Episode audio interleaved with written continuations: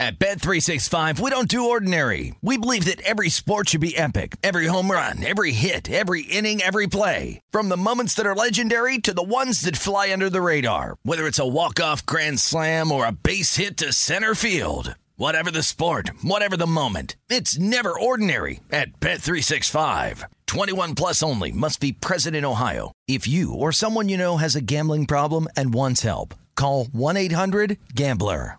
What's up? This your boy Lil Duval, and check out my podcast, Conversations with Unc, on the Black Effect Podcast Network. Each and every Tuesday, Conversations with Unc podcast feature casuals and in-depth talk about ebbs and flows of life and the pursuit of happiness. Unlike my work on stage, I tap into a more serious and sensitive side to give life advice and simply offer words of encouragement, yet remind folks to never forget to laugh. Every Tuesday, listen to Conversations with Unc, hosted by Lil Duval on the Black Effect Podcast Network, iHeartRadio app, or wherever you get your podcasts.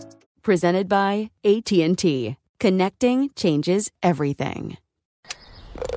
This is Long Shots, VSIN's premier golf betting podcast. Here's Matt Brown, Wes Reynolds, and Kelley Bydlon. Hello and welcome to VSIN's Long Shots. It is Matt Brown. It is Wes Reynolds. It is Kelley Bydlon. It is the Long Shots Award, the first annual. Well, I'm going to call it annual. You guys Annual. are on the you guys are on the hook to do this next year. no matter yeah, where we yeah, all are. yeah, you, you- guys are on the hook to do it next year, no matter what. Like we'll just have to get together and we'll just do a, an award show about the golf season. Listen, the lots to look back on, and you know, as I reflect kind of on the season and things that that went on. I mean, look, uh, we we learned about the designated events. We learned about how that might actually all work out. Pretty excited about what next season brings. Having to learn some more stuff with all these no cut events and and whatnot. And we had kind of different peaks and valleys throughout the course of the season. Wes, there was a time where we thought Jon Rahm teeing it up was going to win every single tournament, and then there was a time Mhm. where we thought Scottie Scheffler was going to win every single tournament when he teed it up, and then there was that time of wondering where uh, some of these guys were going to show up and when if they were going to show up at all through the course of the season some of them didn't and so it, it was it was an interesting season but i do remember vividly kind of my my biggest memory and mainly because and you know who you are out there trolls who were going kelley do you remember all the all the why aren't you guys just betting Jon Rahm every tournament? He wins Right. every week, and like doesn't matter if it's five to one. Who cares? It's only six to one. I'm like, we're like, yeah, that's probably not gonna work. You know, if you bet a guy that's five to one, six to one, like it's probably not gonna work out for you long term. And Well, certainly it would not have if you uh, would have just kept betting Jon Rahm each and every week. But that that, that to turned me into though, Scheffler real quick too. yeah, that turned that, but that was a very interesting part of the season, Wes, where it did feel like though Jon Yeah. Rahm was going to win every tournament that he played. Yeah, it did. And look, th- those same people that were saying, "Why aren't you betting him every week?" were like, "Hey, why does he suck so bad?" Because you know, because he struggled. I think really in the second half of the season, did not play well, did not really contend. So you know, maybe maybe just got worn out a little bit, uh, at, you know, as the season because this is a long season now because it's so condensed and you have so many of the major championships together and then all the designated slash elevated signature whatever you want to call them events and you know i just think guys some guys get burned out late in the season and then some guys peak near the end of the season like viktor hovland did Kelley, um, looking back over the course of the season, uh, one of the things I think too that that stands out to me a little bit of a bummer. You know, we lose Will Zalatoris, Daniel Berger Mhm. never got going as well. Some of these other guys that kind of battled injuries all season long. It was a, a bit of a bummer from that standpoint because if you think about how deep golf is right now and you think about how ridiculous it is every single week to try and pick a winner because so many of these guys are are playing so well and then you forget that, oh, by the way, Berger was basically a top 20 machine for a long time. Will Zalatoris was a top 10 machine for a long time. Two other guys that literally, if so long as health can can come back around, and we'll see with Berger, who looks like he's going to tee it up here pretty soon. uh, Two more guys to just add in the mix each and every week of like, wow, these are really world class players, and now it just makes golf even more deep. Yeah, totally. That was. Uh, I mean, it's been a real bummer with Berger. I, I think he's one of the better guys on tour, and at least while while I was ever uh, uh, while I was able to cover the Honda Honda Classic on a year in year out basis, he was one of my favorite guys to talk to. I think there's a. I, I don't think it would be very shocking, but for a lot of these guys that have grown up in country clubs and they think that they're stars uh, when they are, you know, nine months into their uh, tour debut, they're not really friendly with some of the average Joes out there and, and media folk. But uh, Daniel Berger, I think, will always separate himself because he, he he did some fun little projects with us uh, off to the side. So really looking forward to seeing him get back. And you're right, he is. Oh, you know, I know he's had a chronic back issue right now, and hopefully that can get cleared up and it doesn't doesn't kind of nag him for the rest of his career because I think that would be a bummer. And and Zalatoris, I mean, we're talking about one of the you know hottest up and coming players that you know that we've seen in a while. So same thing, like. It, we could talk about how great the state state of golf is right now with all the all the different talented players, but you never want you don't ever want to lose out on the young guys that are coming up and playing really great golf. So um, yeah, t- tough year from that standpoint. Looking forward to seeing b- both those guys back as soon as possible. I think on the flip side of that, though, you do have the stories of you know Jason Day and Rickie Fowler, right? Where it's been you know years of kind of waiting to see if these guys were going to come back and really be a strong thing ever again. And man, both of them, you know, both pick up wins this year, and it, you know you know, if only we had a whole award to give for something that right. you're talking about right now. Like, you know, Maybe, if we yeah. only, yeah, yeah, if only we had a whole award to give for the thing that you're talking about right Sorry. now. Why don't you save your words for when it actually matters in the podcast there, Kelley? Uh, yeah, we'll get, we'll get there. All right. I was yeah, making we'll, a we'll, comparison. Yeah. Okay? We'll get, well, yeah, we'll get there. Uh, Wes, before we do get, get into some of the other stuff throughout the course of the season, we did – talk about the Ryder Cup. We said we'll have a Ryder Cup preview episode, which we will, but it is official now we alluded to the fact that we thought there was a pretty decent chance that Justin Thomas and Sam Burns were going to get on for various reasons, right? The kind of locker mm-hmm. room camaraderie thing from the Justin Thomas side of things. We had heard leading into the days of the of Zach Johnson's pick that Scottie Scheffler was lobbying very, very hard for his friend to get on the team, and sure enough, that is how it plays out. Collin Morikawa, Brooks Koepka, Rickie Fowler, Jordan Spieth, and of course Justin Thomas and Sam Burns, as we just mentioned. That is your captain's picks for the Ryder Cup.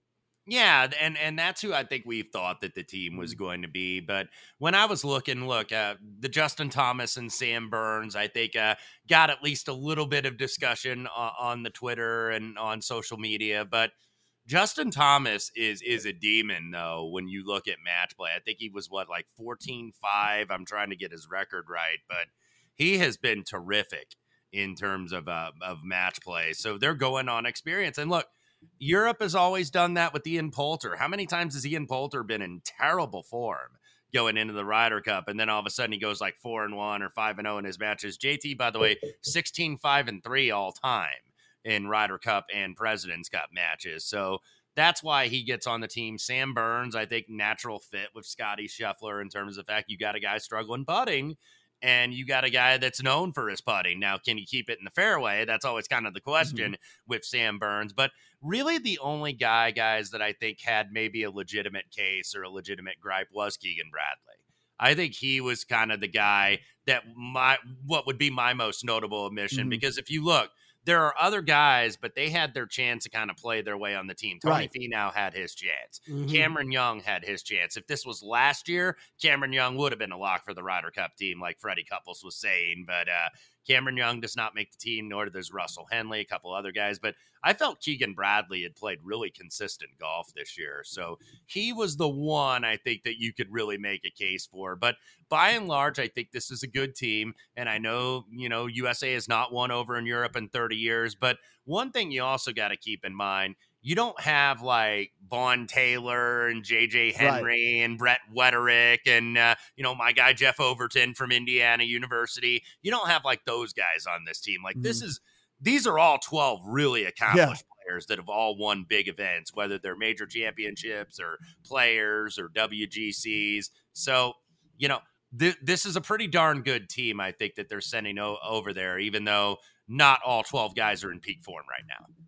Yeah, Kelley, I, I, you know, Keegan, I think the only guy we could make a case for here, but uh, look, it's it's one of those deals where I just don't I just don't have any sort of gripe about what went down. I mean, if you look at it, this is still a team event. I mean, I, I understand golf is an individual sport. This is still a team event. And we hear all the time, whether it's NFL, ba- baseball, basketball, this guy's a cancer in the locker room. This guy's the worst guy ever. Or we hear this is a guy you want in the locker room. This is a guy you want around. He helps everybody, he picks up everybody else around him, et cetera, et cetera.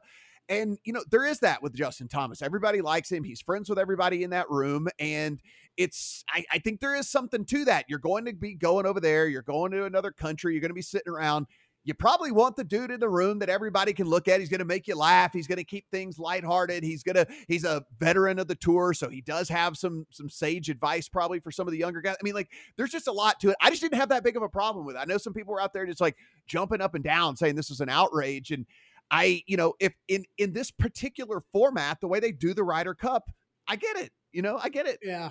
It's uh it's not the team that I would have selected. Um that's for sure, but to your point, and I think I saw Stephen Hennessy tweet this the other day, and it did bring things back into perspective a bit because you're right. Everybody's been raging about this, but it's you know, like the European team does this like almost every time, like you talked about, uh, Wes. It's like Ian Poulter, where you're on there like all the time. Doesn't matter how well you're playing or not. Mm-hmm. Like they really feed off of that team com- camaraderie. So like why why are we treating it so differently? Was basically what he had to say in the tweet and i was kind of like you know i've been one of those people that's been kind of fired up about the team and i'm like you know that's a good point. I should probably calm down a little bit and if yes i think if if the presence of justin thomas helps elevate the play of other players then sure great go ahead. Um yeah i think that uh i think i would have gone another way but you know what? Like like you said wes i think there's guys that the fact that Cameron Young and Tony Finau aren't on the team, right. I'm more,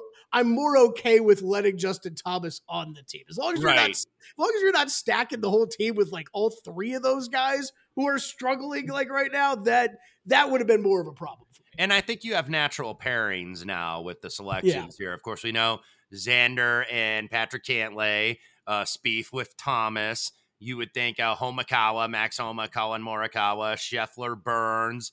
And then uh, I would say Brooks and Rickie probably because they play down there at, at Medalist and down at Seminole and Jupiter where they both live and they're good friends. And then the other two, Wyndham Clark and Brian Harman, kind of get paired off together. But that pairing may actually work, you know. Yeah. Long hitter with a deadly accurate hitter. So maybe that'll work for the two guys that nobody expected to be here.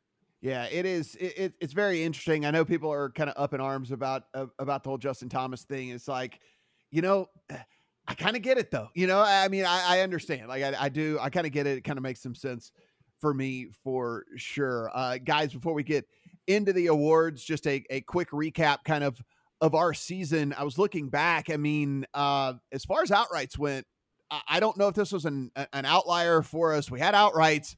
If we didn't hit outrights every tournament, damn near every week we had at least someone in the mix. Now there were some where we completely bricked, but you know we were looking more times than not we're we're looking at some outrights here, and certainly in some guys that were in the mix in in order to to help us make some money. Right? I mean, it's one of those things, Wes. When, when I look back over the course of this season, yeah, I'm still going to. I'm certainly going to look at some of these tournaments where I was just way off and completely bricked on them. I'm going to do some research. I'm going to dig back in and kind of see where I went wrong, and maybe I didn't go wrong. Maybe it was just a, an outlier of a deal.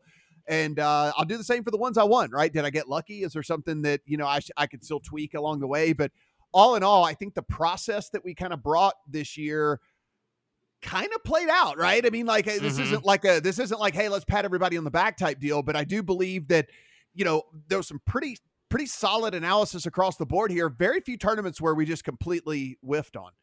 Yeah, and and look, in terms of like what stats and you know stuff we put into modeling to look at, you know, there's always that, you know, every every single week whatever tournament pops up, it's like, okay, did I weigh approach a little bit too much here last mm-hmm. year? You know, maybe so. And then looking at the numbers, but but look, basically, I think by and large, with these courses being the same, unless there's like major renovations or major changes, you know, it's going to be the same stuff that you mm. use. It's just maybe you weighted a little bit more differently. But look, I think the handicapping process was good. I think that this was a different calendar year in, in which to do it just because of all these elevated events. And now we're going to have more of these in terms of uh in terms of the shorter fields. So, you know, how much do I want to do more in the placement markets than maybe than maybe the mm. outright markets? And and look, if there's if there's 80 players in a field, I'm not going to have like seven guys. I'm going to play maybe four or, or mm-hmm. something on an outright. So, you know,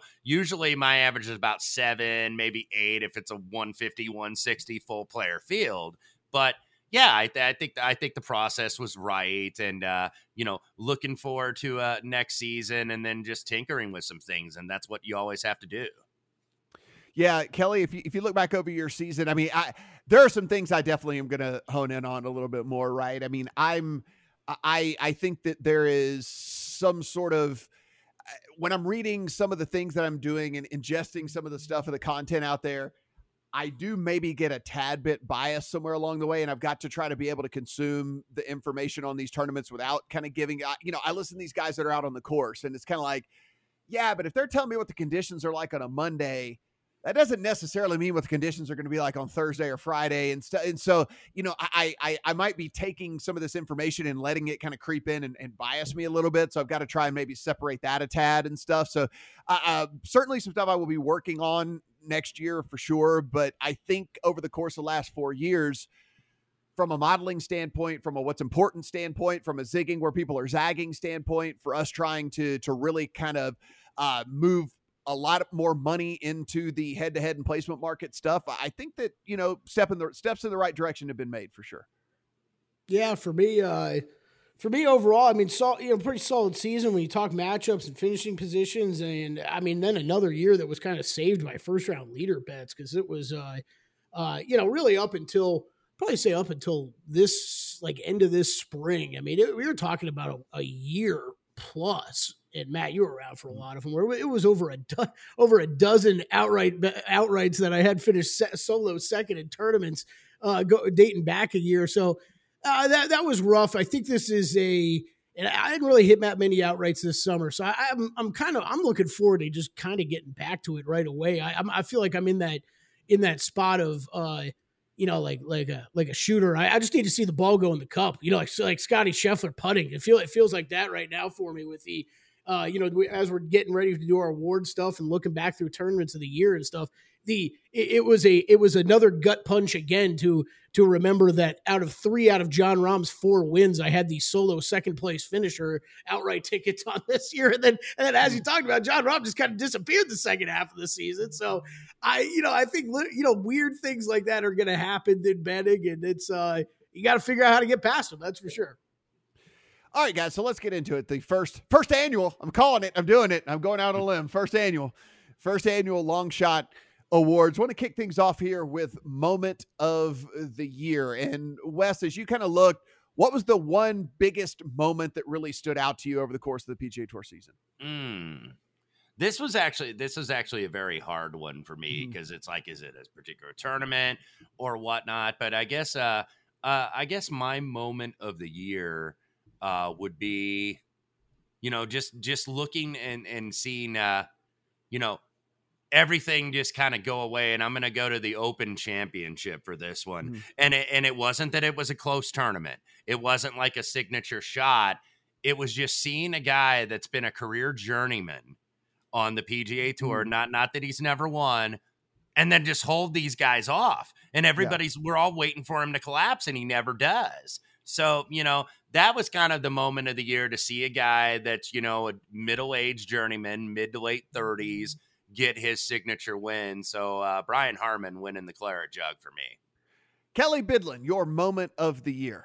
These were tough. Some of these were tough. I had to write down a few. I'm going with Rickie Fowler, though, winning the Rocket Mortgage, just for Rickie to get back with a win. We had kind of been waiting on it um, throughout the season. Him, you know, we saw him keep playing well and getting better and better and better and better, and finally got that win. Um, you know, it doesn't in that playoff over over Morikawa and Hadwin, who both you know both are great players, had good years. Um, so yeah, I think that that was it for me. I did have Harman on my short list with you, Wes. I think that was uh, just just damn impressive from a guy that we haven't put kind of up in the same category as some of these other golfers. But for me, Rickie Fowler winning Rocket Mortgage. Yeah, uh, for me, I wanted to do an on course thing, and because I think the first thing that came to mind was the announcement of the PGA Tour and LIV merger. It's like the moment of the oh, year for right. me where it was just kind of right. like, like, oh, holy mackerel type thing. But I, I did want to go with a more on course thing, and this one really did sneak up on me. But I mean, mine was actually Nick Taylor winning the Canadian Open, man. Like he hits the 72 footer It's the first time since a Canadian has won this its home turn his home national tournament since 1954. He Yeah. hits a 72 footer. You got Corey Conners waiting there. You got Mike Weir standing there. Everybody over in the in the playoff over Tommy Fleetwood. You get Adam Hadwin run out there, get smashed by the security guard. Yes. Like everything, like I mean, like like everything about it was, and it just really did. It snuck up on me. Like it would have been the last thing I would have considered that the RBC Canadian Open would have produced the moment of the year for me. But like to see just how prideful and how joyful all of those people were in that crowd that one of their own was winning for the first time since 1954 and the celebration that ensued afterwards and all of that and the way it all went down even with the monster bomb putt on a in a in a playoff like everything all coming together it really did sneak up on me but the the RBC Canadian was actually my moment of the year I like it. Yeah, that was a good Yep. one.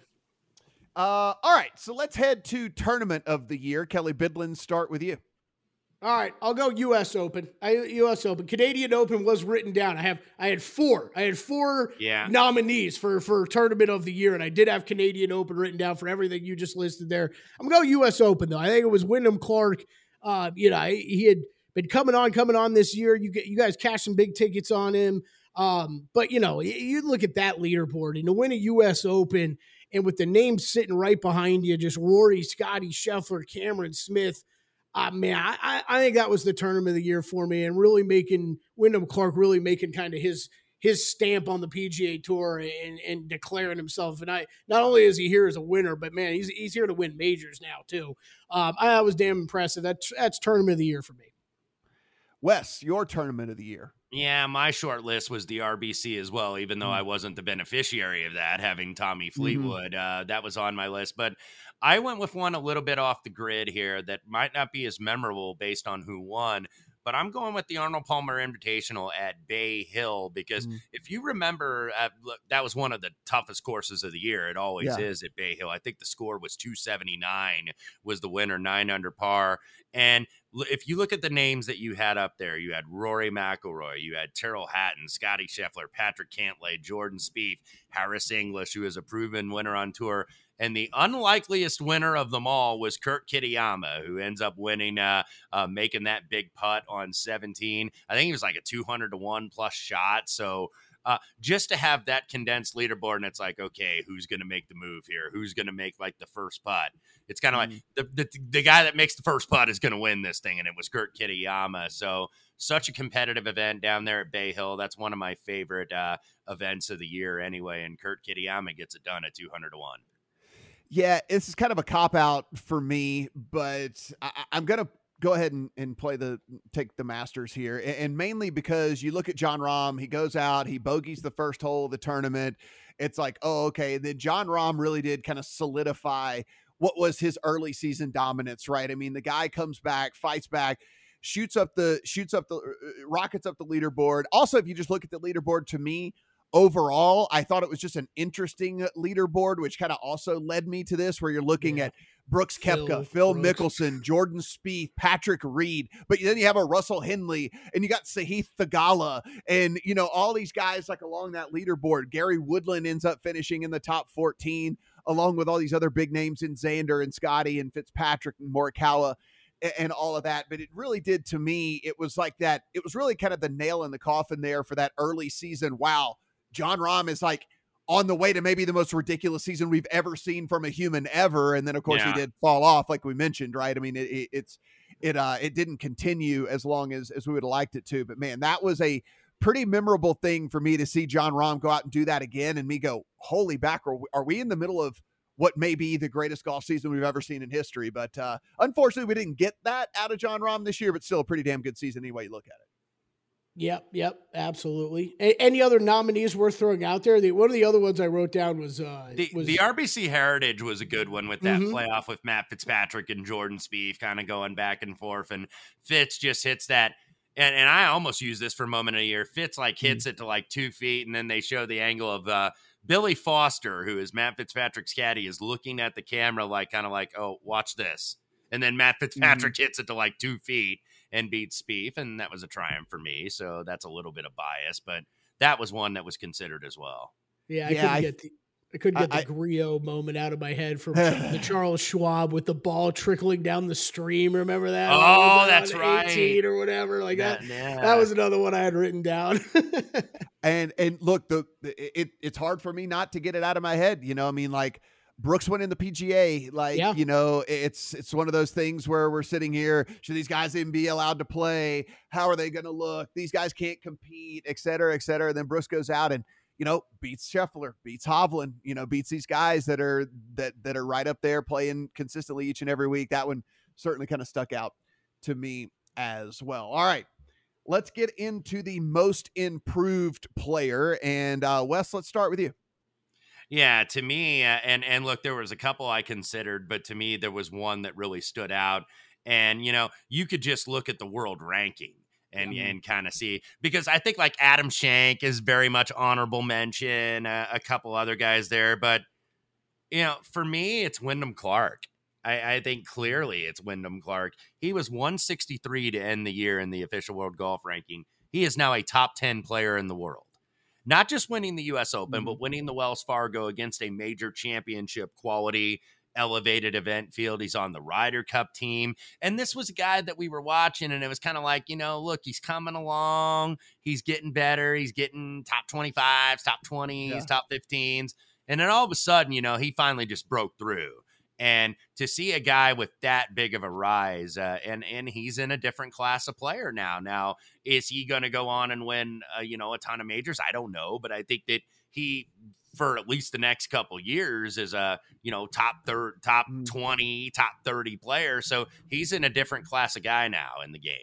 Yep. For me, it was also Wyndham Clark. If you look at last season, he had no wins. He had no runner ups. He only had three top tens. He only had seven top 25s. Fast forward to this season, of course, two wins, eight top tens, 14 top 25s. He only missed three cuts on tour. He made 1.5 million last year. He made 10.7 this year. Wyndham Clark, for me, most improved player. Yeah, this was uh, tur- uh, tournament moment of the year. We're tough. This was not tough at all for me. This was Wyndham Clark uh, all the way. You guys just laid out every single reason why. I think what's also great about um, you know having him for winning you know winning this award is uh, you know most improved. It's the the improvement jump from him, and the guy's only still only twenty nine years old. You know, I mean, it's not Mhm. like we're talking about um, you know, someone in their late 30s or something. Like, it's not like we're talking about Lucas Glover, right? You, you know, from Mhm. a- having a couple weeks. This is a guy that we think, or at least I think, is hey, I think he hit another level this year, and I'm really excited to see what he does next year. You know what I mean? Does this kind of does it plateau? Does it go back to him playing not as great golf, or does he continue on this rise? And that's really what I'm excited to see. So I think this was an easy one, clean sweep, Wyndham Clark all the way around. Yeah, we we knew there were going to be a few that were probably unanimous. I can only imagine this one fits the bill as well. Comeback player of the year for me, Rickie Fowler with a bullet. I mean, I guess a minimal little like a, a a very like it, it's podium, but it's like Rickie's one is like he's like on the fifth story, and then like at the second it would be Jason Day. He did win a tournament this year, by the way. If people forgot that Jason Day Yeah. did get back in the winner's circle and and all that, we thought that maybe he was kind of left for dead with all that back injury stuff that he had going on. But I mean, what we saw from Rickie Fowler, I mean, we are talking a four year win drought, 96 starts before he was able to get back in the winner's circle. But it isn't just the win, right, guys? It's the fact that we look at Rickie and this guy was one of the most consistent players on tour all season long. And like that is that is no bias from our end. That is just literally the facts that we're looking at. Last year this guy was written off for dead. He had one top 10 last year. He had Yeah. three top 25s last year. He had 18 top 25s this year. He had eight top 10s a runner up and a win of course, for for Rickie Fowler. Wes for me, this was super super easy, and honestly, one of the better stories I think in golf all season long was was Rickie's not only comeback, but the fact that he was able to be as consistent on a week to week basis as he was. Yeah, and and that's my choice too as well. Rickie Fowler. You mentioned a couple of the honorable mentions: Jason Day, Lucas Glover. I'll throw one in for Justin Rose as well, Mm. who had not won since 2019. He wins at Pebble Beach. He's now going to be back on the Ryder Cup team, and part of that is because you know he's like the last of that old guard generation. I think in Europe of the over 40 guys because they've all gone to LIV.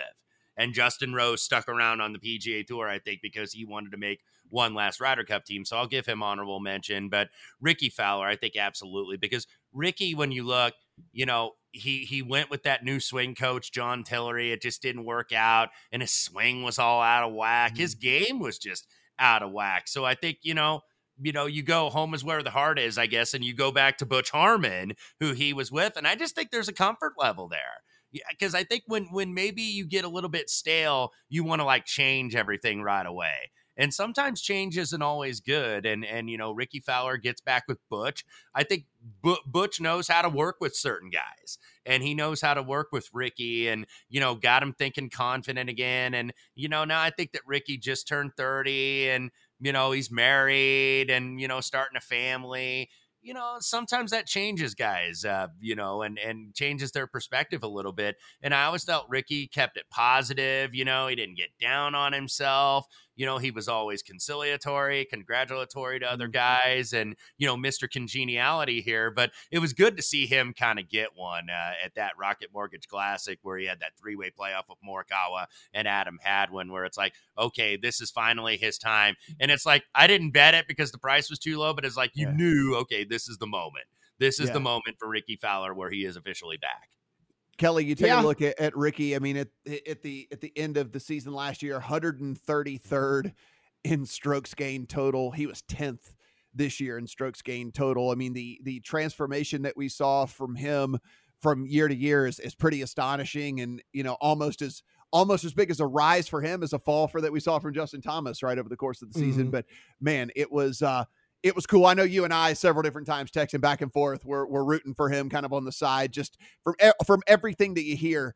Just a, a really really great guy. Everybody loves the dude, and so good good to see him back, kind of playing some good golf.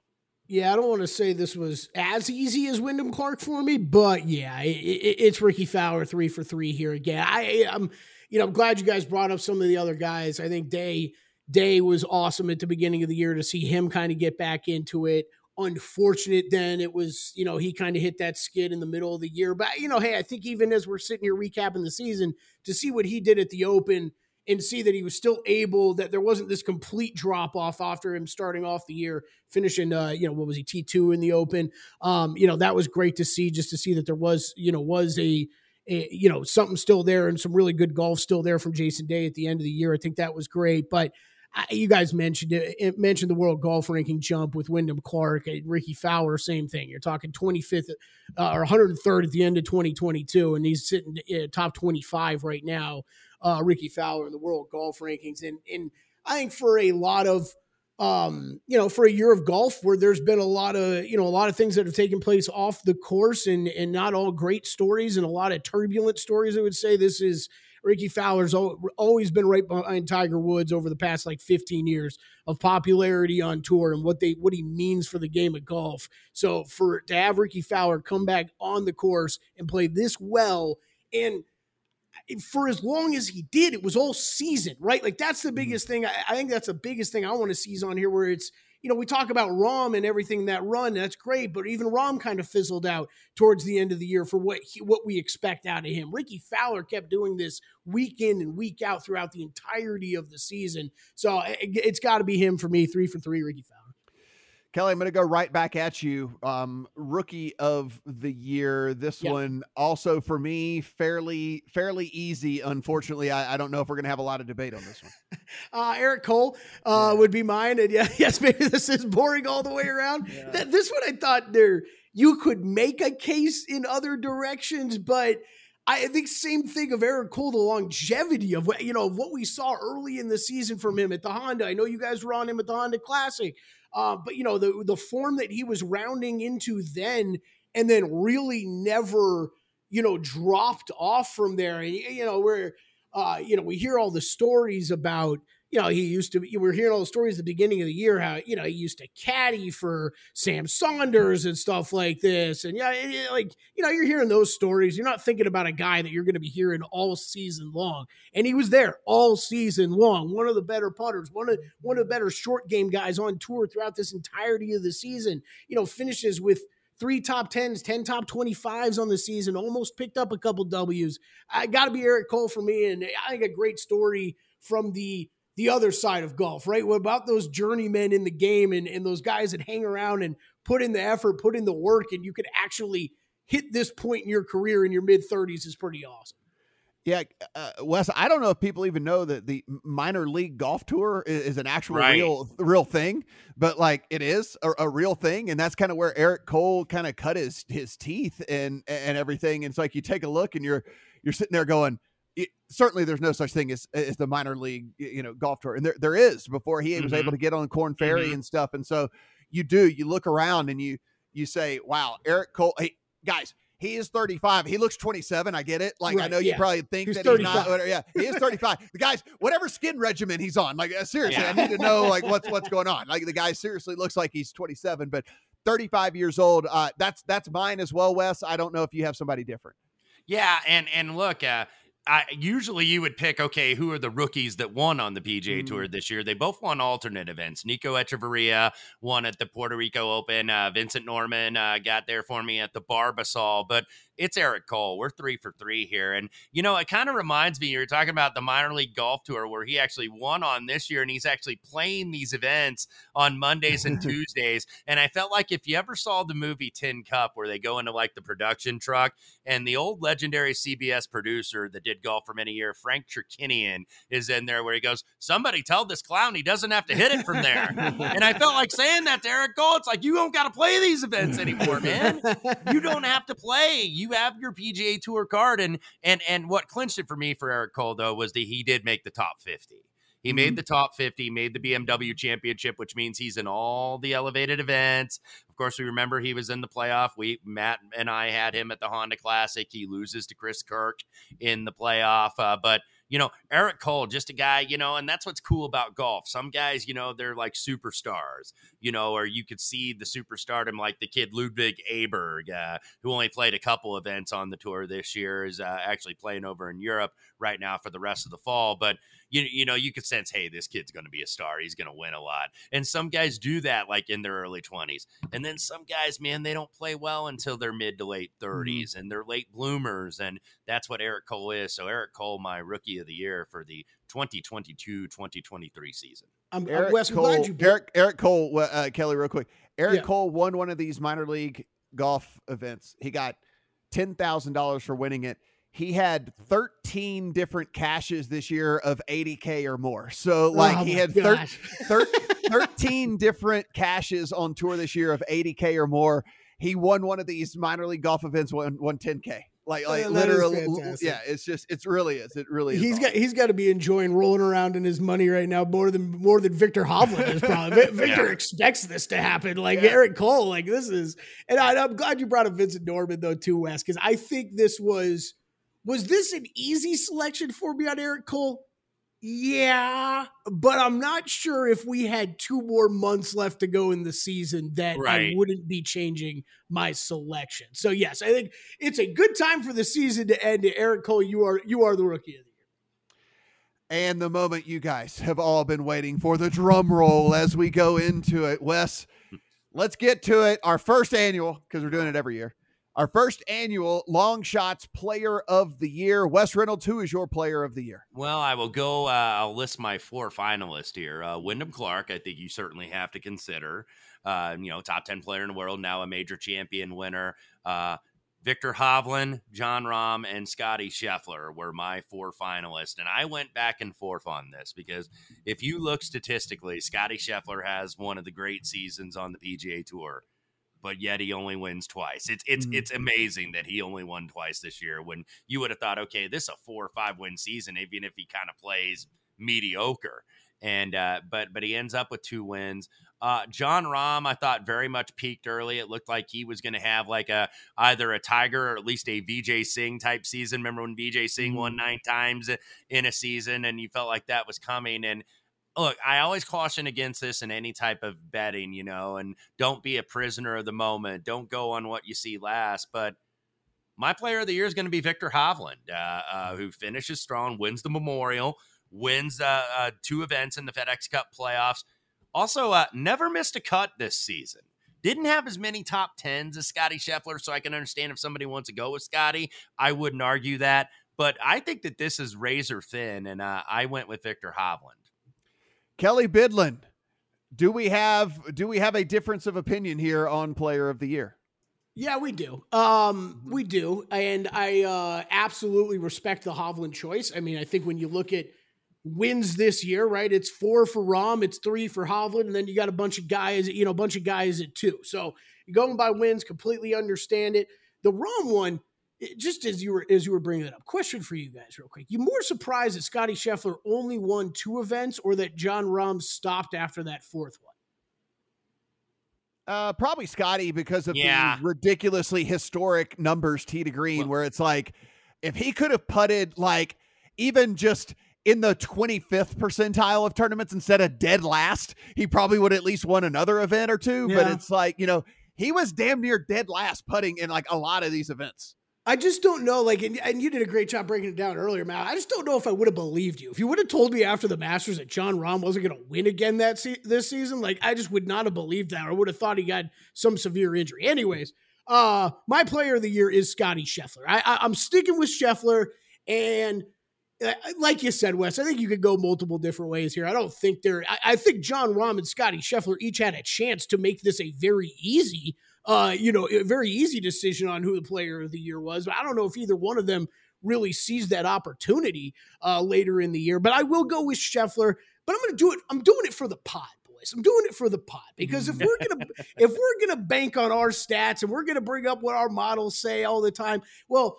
I don't know about you guys. How many freaking models that I ran this year where that name Scottie Scheffler was just number one on every single one of them Mhm. that I ran from tournament after tournament after tournament. And yeah, what he, you know, the the 17 top tens and what was Rory Rory was second best with 13 this year. You got all that. You got the two wins, but the tee to green numbers, the historic tee to green numbers that we saw, they're really only comparable to Tiger Woods. It is Scottie Scheffler for me. I wish he had another win or two. So I, I think that this argument would be pretty easy. But Yeah. uh yes, it is Scottie Scheffler for the models, boys. For the models. It is uh it is awesome because all three of ours were the top three for me, and I went Rahm. So there, there, there, There there we go. And, and and I went Rahm. And like the thing is, is I understand he did peter out towards the end of the year, but four wins is four wins, in my opinion. You also you also did get an outright second at the Mexico Open. That at least was a little bit, you know, a couple weeks later in April. Then you go down. He did. He was T10 at the U.S. Open. He did. It was a distant second. Don't get me wrong, but he was second at the Open Championship as well. And, and so there, that's kind of like out of sight, out of mind because there was never a doubt as to who was going to win that tournament or anything. But he he was second in, in that tournament as well. Um, so for me, it's just very hard with, in my opinion, with the depth that we have on PGA Tour right now to, to be able to win four events in a year, much less like you come in a couple of seconds as well along the way, the top tens and, and all that with Rahm. I, I can't get past. I mean, there was the outright third even at the uh at the waste management, you know, and so Mhm.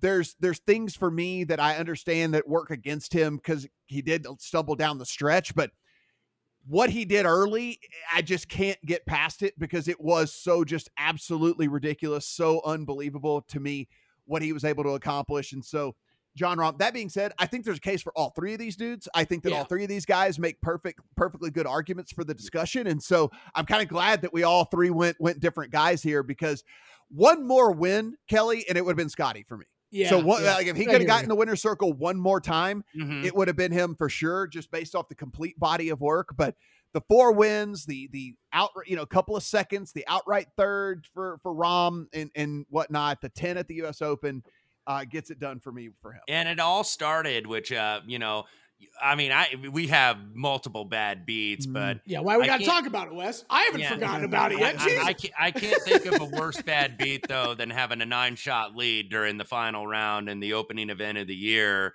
uh, at the uh, at the uh, uh, Kapalua. Collin Morikawa up nine. So yeah, one man's collapse though was another man's triumph. Jon Rahm shot ten under par. Right. You know, to be able to because remember Jon Rahm uh, lost to Cameron Smith the year before and he shot thirty three under.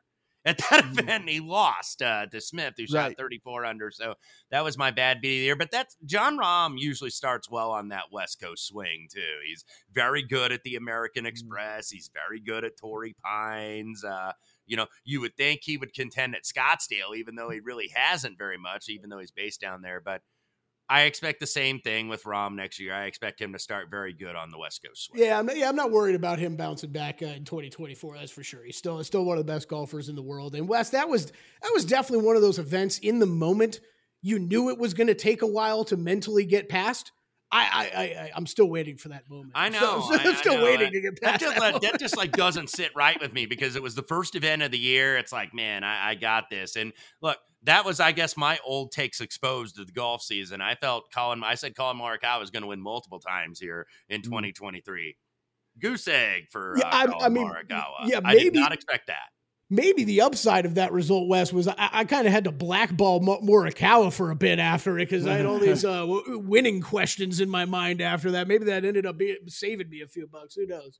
All right, let's make some bold predictions. Uh, way too early bold predictions as we head into to next season. Uh, Kelley, your player of the year next year is going to be who?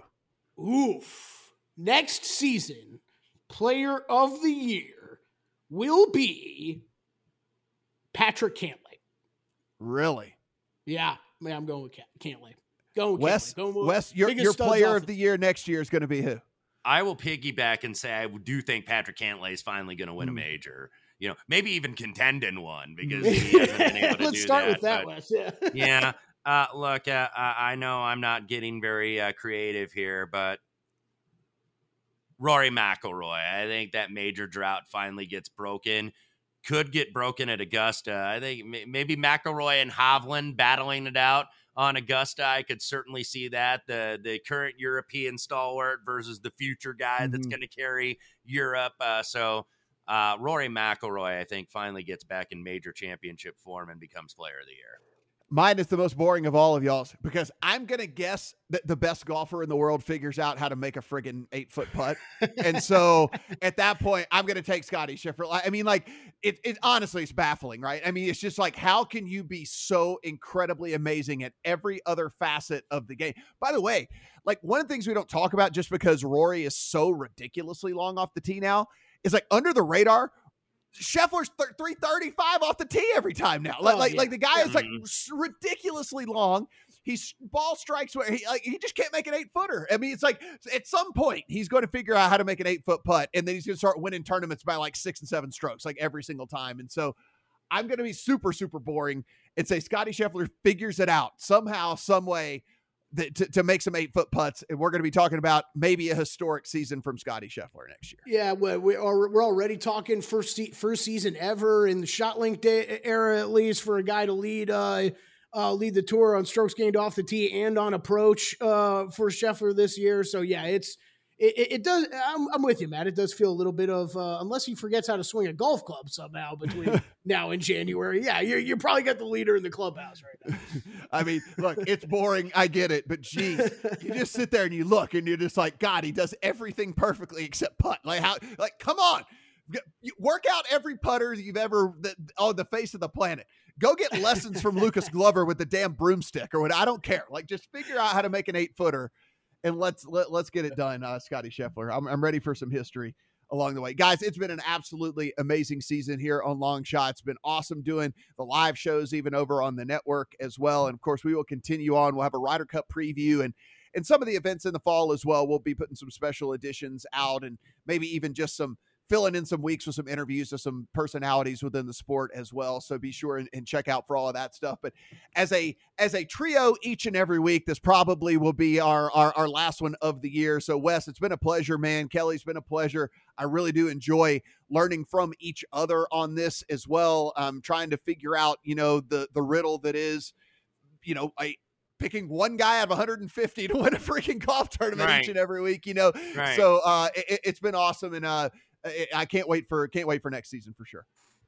Hell yeah. And thanks to everybody out there that's listened and uh, rated, reviewed, get Yeah. left comments, any of that. We appreciate all Look, that. yeah. That helps us out big time. I, I Um, see keep the people all tweets the coming, time. All the time outside of our, our various studios and people around. Hey man, we really love long shots, dude. I listen like every week. I mean, uh, uh, uh, the former Reds GM who appears on VSiN as a guest, Wayne Krivsky's like, I just follow you guys because it seems like Wayne gets the uh, the winner every week and he picks up something from one of each of us.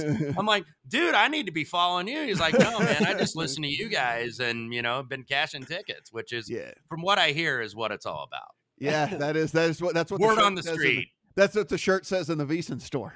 Like Yes. I, we don't we don't have a friggin' long shots T-shirt. What's what's up with that? Like we got to get that. Yeah, we, we, we need to, we need to get one. Yeah, we got to we got to get that going. But uh, appreciate it, as Kelley said to, to echo that. Appreciate each and every one of you guys out there um, listening each and every week. And and honestly, if you have gotten anything from this podcast and you haven't taken the time, it really does help us to get those reviews and the and the ratings and stuff in the podcast. It does help us climb the charts, and it just makes us a little bit more credible, and more people will start listening to us as they search for the podcast as well. So really do appreciate you taking the time to do that if you don't mind. And you can catch us over on the Twitter machine for our thoughts all off season long. Of course, we'll be talking a bunch of football as we head into the NFL and college football as well.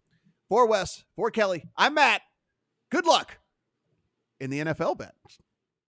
At Bet365, we don't do ordinary. We believe that every sport should be epic. Every home run, every hit, every inning, every play. From the moments that are legendary to the ones that fly under the radar. Whether it's a walk-off grand slam or a base hit to center field. Whatever the sport, whatever the moment. It's never ordinary at Bet365. 21 plus only must be present in Ohio. If you or someone you know has a gambling problem and wants help, call 1-800-GAMBLER.